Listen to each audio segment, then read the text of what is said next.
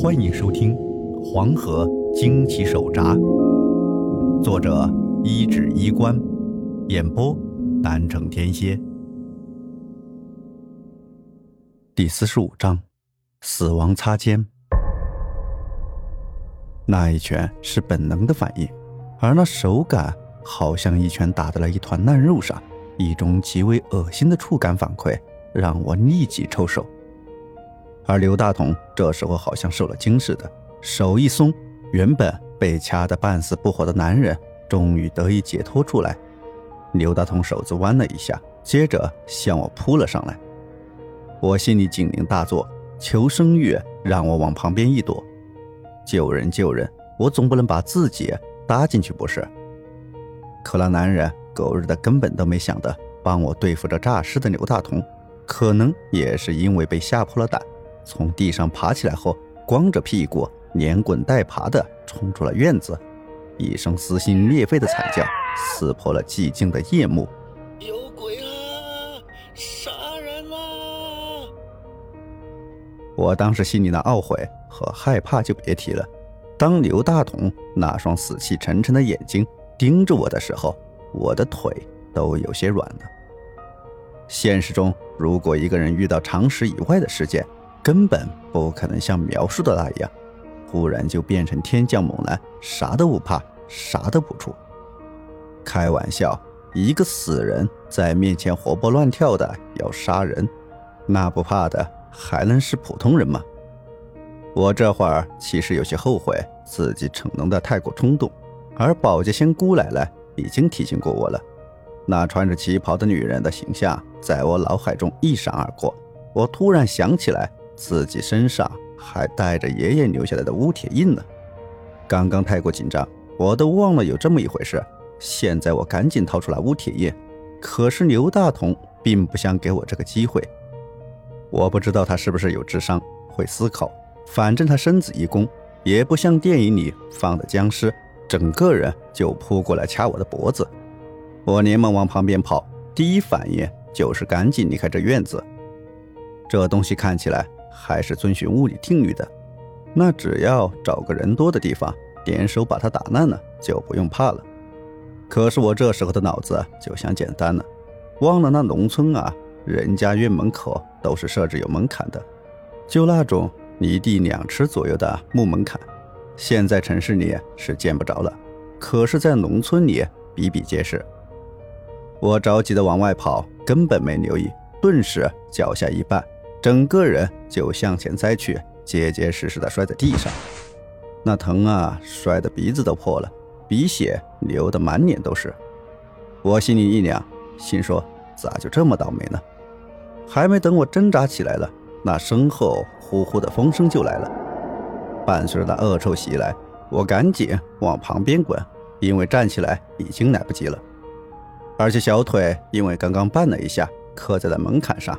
那疼得要命，就算站起来也跑不快。刘大同的尸手一次没有抓到我，这第二次就没有再给我机会，双手砰的一下死死掐住我的脖子，也不知道这几乎掉光了烂肉的手臂哪来的力气，直接将我拎的双脚离开了地面。我心说这下完了，体重加上锁喉的力量，让我立刻感到窒息，头部缺氧。使我的脸都憋红了，眼前一阵阵的发黑。我使不上力气，手捶脚蹬的像与临死前的垂死挣扎。不夸张的说，假如再这样延长个上十秒钟，我就真的该去投胎了。但是现实唯一比故事精彩的地方在于，现实发生的事是不讲逻辑的，它就这么发生了。在我眼前，视觉因为缺氧缺血。彻底陷入黑暗之前，有一个人突然给了刘大同一记老拳，有点类似于我之前条件反射的一拳，只是这一拳的威力要比我那拳大得多，也狠得多。一拳下去，差点把刘大同的脑袋都给打飞了。而肉眼可见的，他脸上颚骨被打缺了一块，那部分的皮肉彻底脱困下来，让他看上去更像一具腐尸了。当然，最大的受益者是我，在挨了这么一拳后，掐着我脖子的手终于松开了，我一屁股坐在地上，原本几乎要窒息的感觉在我胸膛里压抑着，最后几乎是用尽全力吸入了第一口空气。那一刻，我没法去思考什么，也没法去看什么、做什么动作，整个人都是蒙圈的，从手指头到脚趾头都一阵酸麻，眼前是金光四溅，看什么东西都是黑的，模糊一片。也许这个恢复的过程持续了几分钟，也许更短一点。等我总算能够做出一些反应，看清一些东西的时候，我震惊地看到。令我目瞪口呆的一幕：那个黑头发的男人背对着我，刘大同伸着双手向他扑去，但那男人展开双臂，反而把刘大同的双手夹在了腋下，然后双腿屈斜，整个人像弹簧一样绷紧，然后狠狠蹬在了刘大同的胸膛上。尽管这有刘大同尸身已经腐烂了一半的原因在，但这样的动作和反应依旧。够我目瞪口呆了，这他妈也太帅了！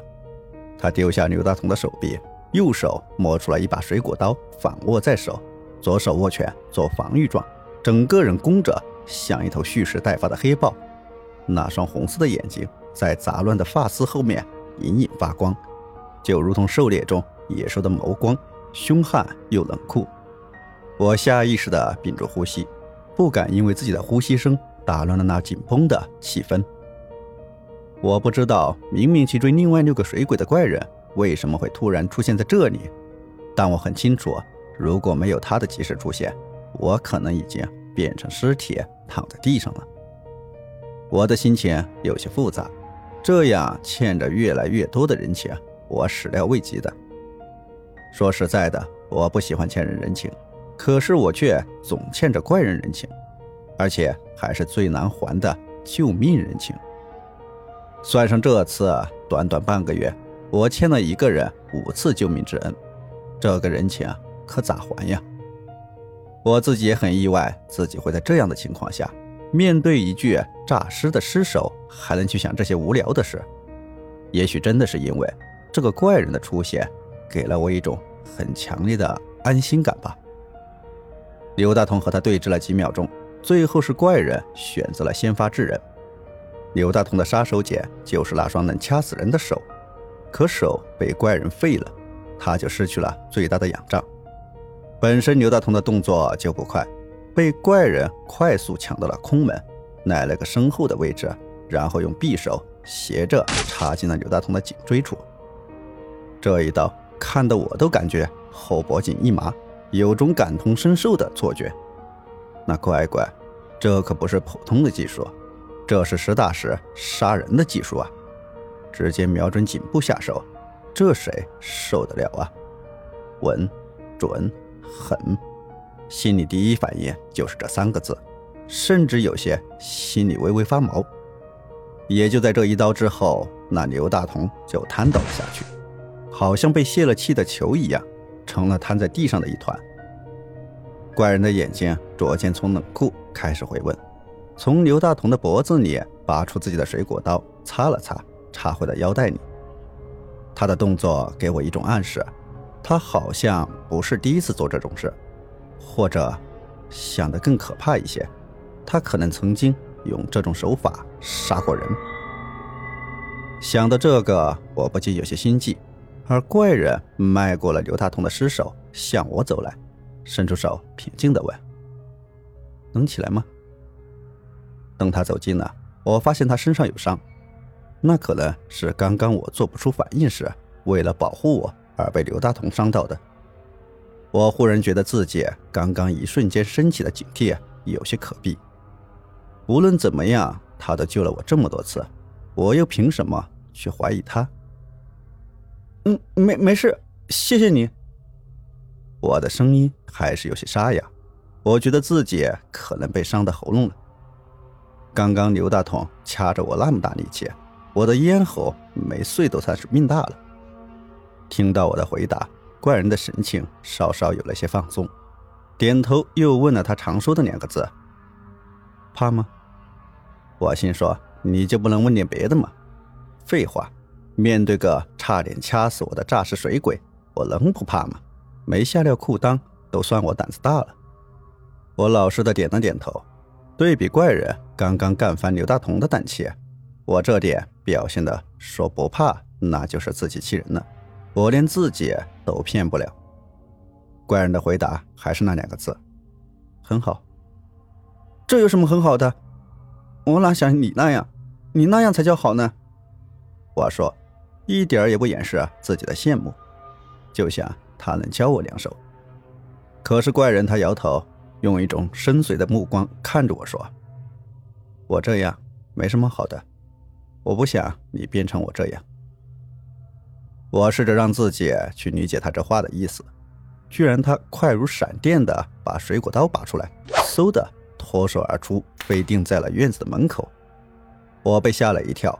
还以为自己说错了什么话，但他的目光并没有看向我，而是看向那门口，眼睛中的红色又开始变得明亮起来。呵呵，年轻人，干嘛那么大火气？